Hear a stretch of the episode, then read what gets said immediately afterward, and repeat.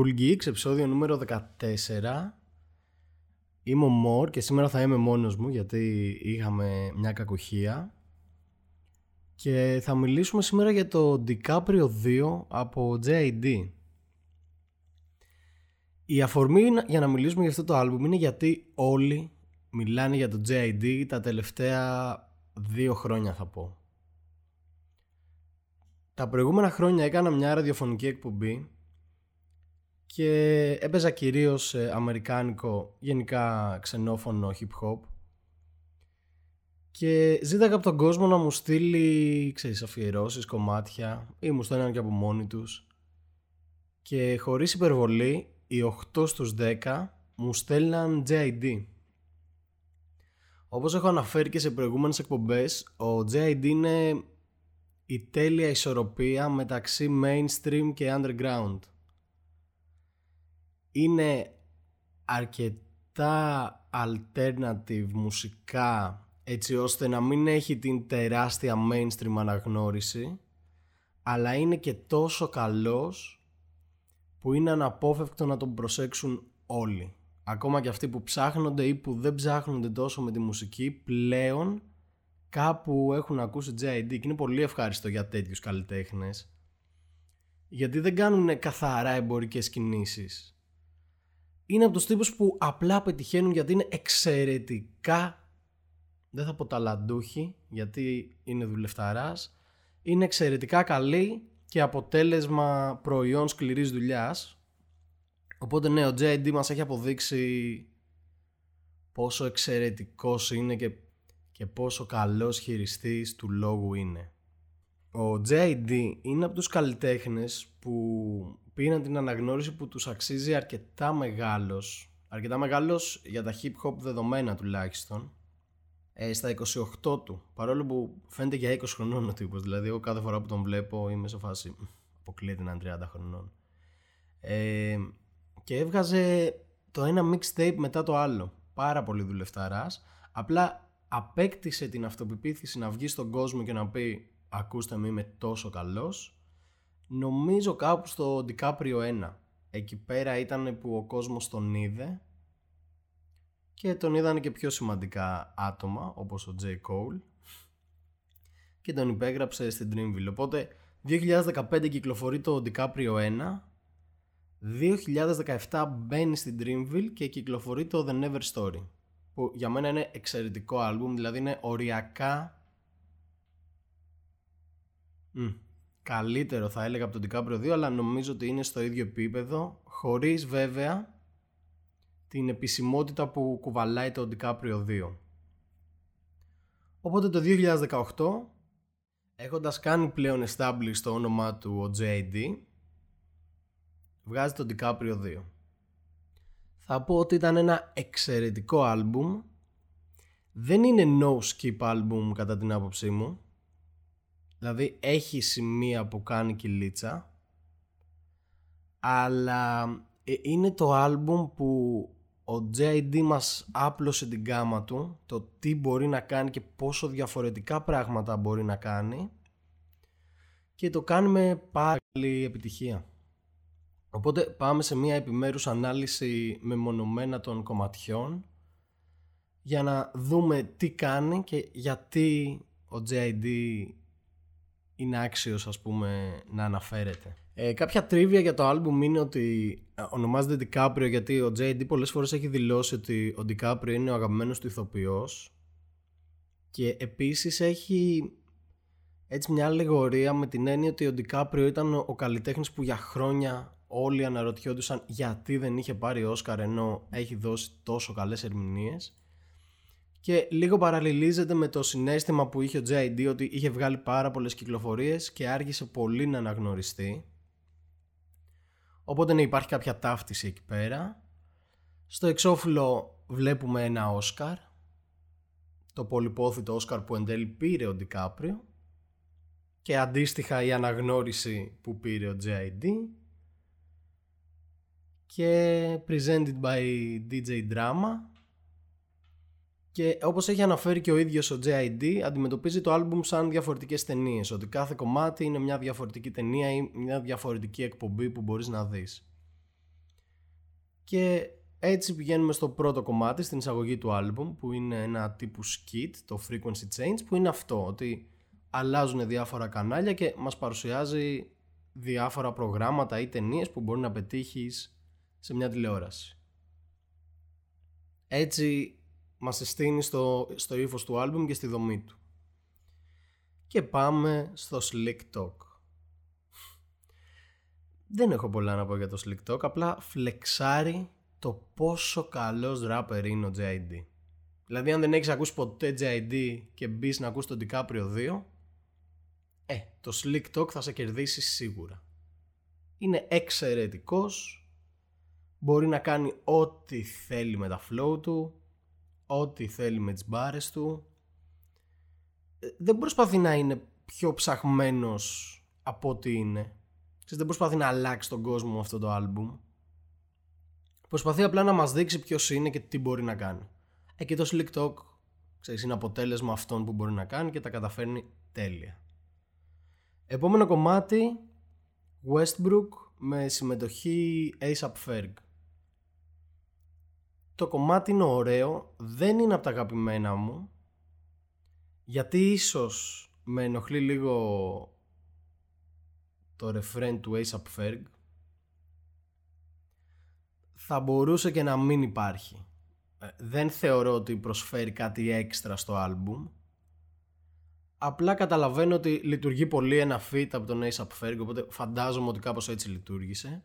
Γίνεται πάλι ένας παραλληλισμός με τον Westbrook και τον τζέι άι ντι και κινείται θεματολογικά γύρω από το loyalty και πόσο πιστός είναι στην οικογένεια, στο κρού του, στην ομάδα του, όλα αυτά. Όπως αντίστοιχα ο Westbrook ήταν για χρόνια, ας πούμε, στο Οκλαχώμα πιστός και πάντα δίπλα στον Kevin Durant, και γενικά όλο αυτό το image που έχει ο Westbrook ταυτίζεται με αυτό που προσπαθεί να κάνει ο τζέι άι ντι μουσικά.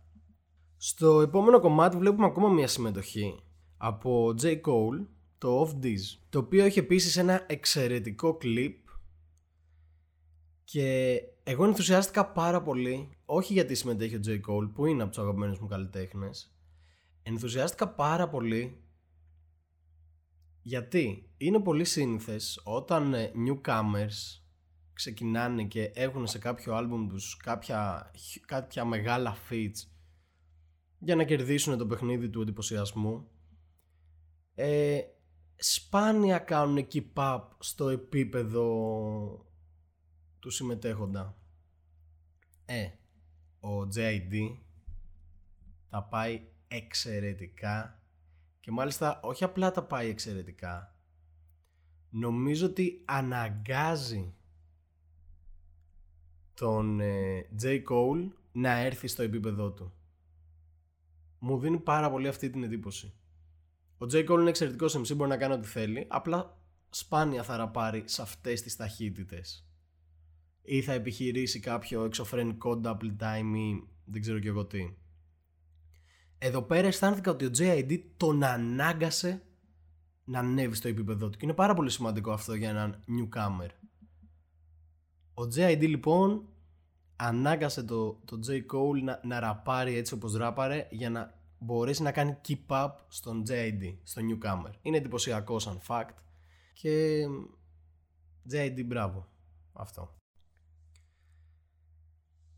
εκατόν πενήντα ένα room, όχι room δωμάτιο, το roomie, εκατόν πενήντα ένα.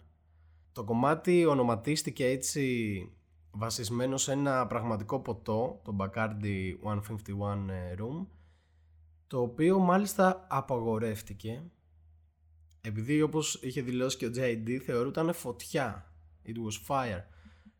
Οπότε επειδή θεωρεί ότι το κομμάτι είναι fire και όντως είναι φωτιά, ονόμασε το κομμάτι έτσι και είναι ακόμα ένα κομμάτι που κάνει show off το τι μπορεί να κάνει. Φλεξάρει και δεν έχω να πω πολλά. Γενικά αυτό δεν μπορώ να σας αναλύσω μπάρα προς μπάρα γιατί κάθε εκπομπή, ξέρεις, θα διαρκέσει δύο ώρες. Παρόλο που ξέρω ότι κάποιοι rappers φίλοι μου θα θέλανε πολύ να το πάμε μπάρα προς μπάρα, αλλά δεν είναι εφικτό. Ε... Καθίστε, ψάξτε το αν σας αρέσει το άλμπουμ ή αν σας ψήσει το review μου. και μπορείτε να μου στείλετε να το συζητήσουμε. Και μπορεί κάποια στιγμή μελλοντικά να κάνουμε κάποια εκπομπή που να επικεντρώνεται εκεί. Ε, τρομερά patterns, τρομερά wordplays στο εκατόν πενήντα ένα. Ένα ευχάριστο κομμάτι μετά το Off Deez. Και πριν το Off Da Zoinks. Μπορεί να είναι και από τα αγαπημένα μου του άλμπουμ. Γιατί μου αρέσει... Όχι, δεν είναι το αγαπημένο μου σίγουρα, αλλά είναι από τα αγαπημένα μου γιατί μου αρέσει πάρα πολύ το message που περνάει ο τζέι άι ντι. Είναι έτσι, έχει ένα anti-drug vibe. Είναι λίγο κατά των ναρκωτικών, που δεν είναι ότι δεν κάνει ο τζέι άι ντι, φαντάζομαι. Πίνει κανένα μπαφάκι. Τώρα θα μου πείτε δεν είναι ναρκωτικό. Εντάξει, οκ. Okay. Απλά αυτό που λέει είναι ότι δεν χρειάζεσαι ναρκωτικά και πόσο πιο λειτουργικοί είμαστε χωρίς τη χρήση ναρκωτικών. Και εδώ πέρα τίθεται ένα ερώτημα ότι ε, ο τζέι ντι σε όλα τα βιντεάκια του, ξέρεις, είναι με ένα μπλαντ στο χέρι. Εμένα μου κάνει πάρα πολύ εντύπωση και μου φαίνεται ψιλοφυσιολογικό ο τζέι ντι να είναι κατά των ναρκωτικών, γιατί δεν μπορείς να κάνεις αυτά που κάνει ο τζέι ντι υπό την επίρρεια. Φαντάζομαι ότι με το χόρτο το έχει κάνει tolerate σε τέτοιο βαθμό έτσι ώστε να μπορεί να είναι πολύ λειτουργικός με αυτό και ίσως, ξέρεις, να συμβάλλει λίγο σε όλο αυτό. Αλλά γενικά δεν μπορείς να είσαι υπό την επίρρεια και να κάνεις αυτά που κάνει ο τζέι ντι, ούτε να γράψεις τόσο clever όσο κάνει ενίοτε ο τζέι ντι. Οπότε φαντάζομαι ότι αυτός είναι ο άξονας του κομματιού. Off Da Zoinks, εξαιρετικό κομμάτι.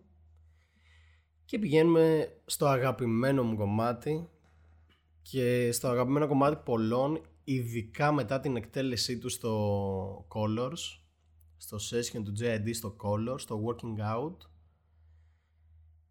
Ε, έμεινα άφωνος όταν είδα τον τζέι ντι να το ερμηνεύει και πόσο, πόσο, πόσο εύστοχα το κάνει.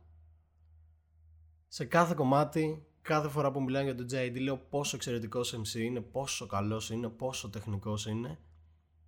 Στο Working Out μας αποδεικνύει ότι είναι κάτι παραπάνω από αυτό. Και στο επόμενο κομμάτι, στο Tide, με συμμετοχή από Black και Ella May, μας αποδεικνύει πόσο καλός είναι ερμηνευτικά, ότι μπορεί να τραγουδήσει.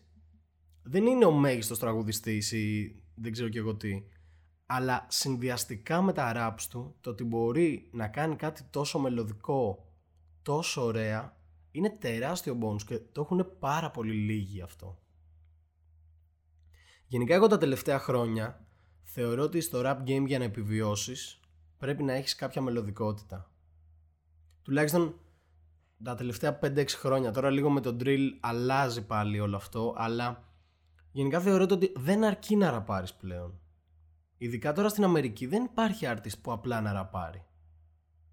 Πρέπει να βάλεις μελωδικότητα σε όλο αυτό. Και ο, ο τζέι ντι το κάνει με rap αισθητική αυτό το πράγμα και το κάνει εξαιρετικά. Working Out κομματάρα και το Tide κομματάρα. Στο Tide ε, έχω στις σημειώσεις μου γάμισε. Ε, ο τζέι ντι είναι καλύτερος από τον Black, περίμενα σε αυτό το κομμάτι. Γιατί το κομμάτι είναι πολύ στα μέτρα του Black. Είναι πολύ στο ύφος του Black, αλλά παρόλα αυτά ο τζέι ντι για ακόμα μία φορά προσαρμόζεται τέλεια. Είναι πάρα πολύ προσαρμοστικός και η γκάμα του είναι εξαιρετική. Μπορεί να καλύψει κάθε beat και κάθε vibe κομματιού. Δεν ξέρω πώς το κάνει. Το έχουμε μπει και σε προηγούμενες εκπομπές, ότι και σε συμμετοχές, δηλαδή το δεκαεννιά και το είκοσι, είχε παντού feature ο τζέι ντι. Ξέρω εγώ, οκτώ στα δέκα άλμπουμ που βγαίνανε είχαν fit τζέι άι ντι. Και κάθε φορά μπαίνει σε ένα τελείως καινούριο vibe για αυτόν, ένα κομμάτι που δεν περιμένεις ότι μπορεί να χωρέσει ο τζέι άι ντι, και μπαίνει, και όχι απλά μπαίνει, κάνει το κομμάτι καλύτερο. Μ' ακούτε τώρα, έχω ενθουσιαστεί γι' αυτό, έχω ανεβάσει εντάσεις. Συγκεκριμένο παράδειγμα, ας πούμε, που μου έρχεται είναι στο, στο τελευταίο άλμπουμ του Σεντ Τζον, όπου δεν περίμενα ποτέ να δω Saint John με συμμετοχή τζέι ντι, και μπαίνει ο τζέι ντι και το τερματίζει.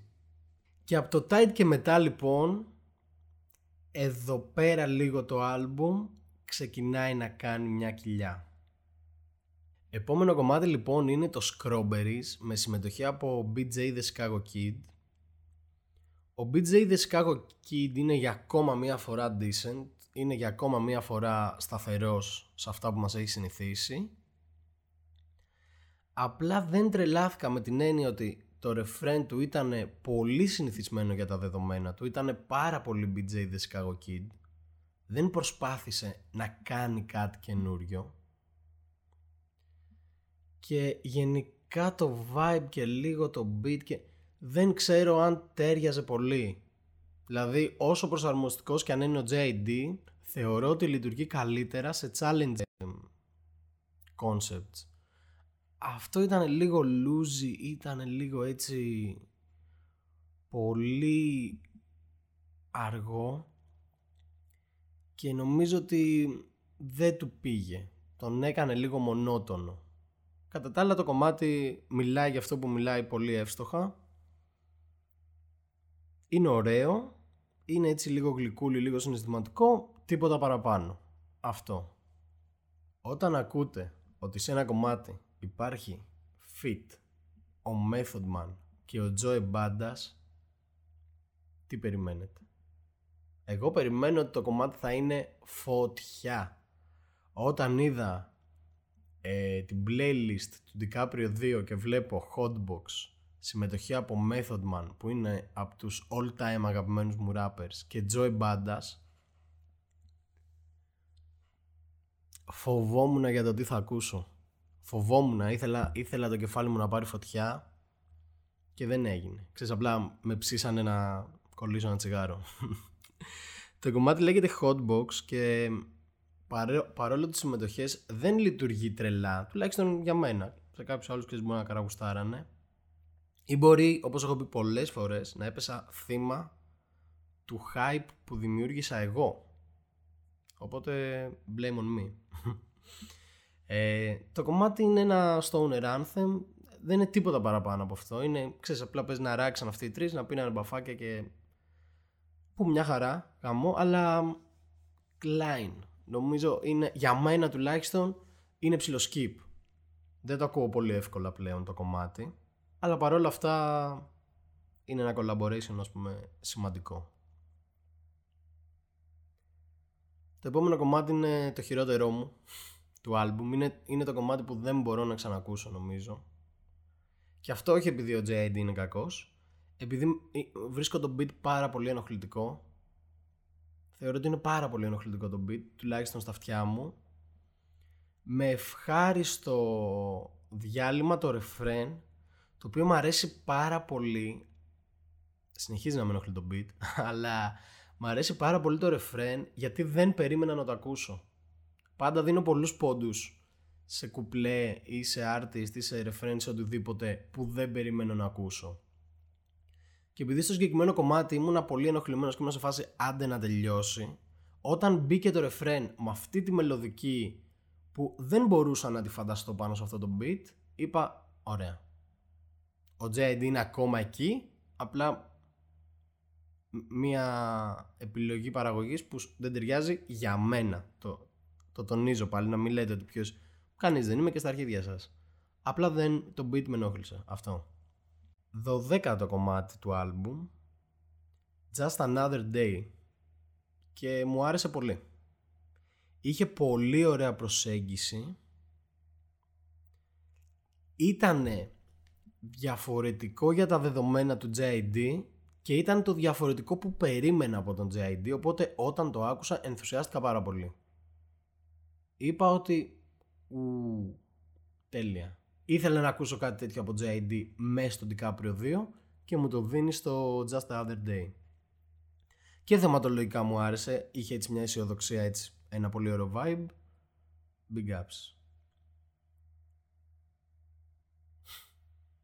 Πόσοι από εσάς συμφωνείτε ότι ο τζέι ντι θυμίζει τον Kendrick Lamar? Εμένα πρώτη φορά που μου το είπανε δεν το είχα δει καθόλου, ούτε το είχα ακούσει. Δηλαδή μου, μου το λένε και είμαι σε φάση όχι. Παρόλα αυτά υπάρχουν σημεία από τότε που μου το είπαν όμως, έτσι, από μόνος μου δεν το είχα παρατηρήσει καθόλου. Δεν έκανα ποτέ αυτό το συσχετισμό. Αλλά παρόλα αυτά υπάρχουν σε κάποια σημεία λόγω της high pitch φωνής και των δύο που μπορεί να υπάρχει μια σύγκριση. Είχα διαβάσει ένα comment, δεν θυμάμαι σε ποιο κομμάτι, που έλεγε ότι αν ο Kendrick Lamar έχει πάρα πολλές φωνές, έχει χρησιμοποιήσει πάρα πολλές φωνές σε κομμάτια του, και έλεγε ότι αν η high pitch φωνή του Kendrick αποφάσιζε να γίνει, ας πούμε, αυτόνομος άνθρωπος, θα γινόταν ο τζέι άι ντι, και είχα γελάσει πάρα πολύ. Ήταν πάρα πολύ εύστοχο.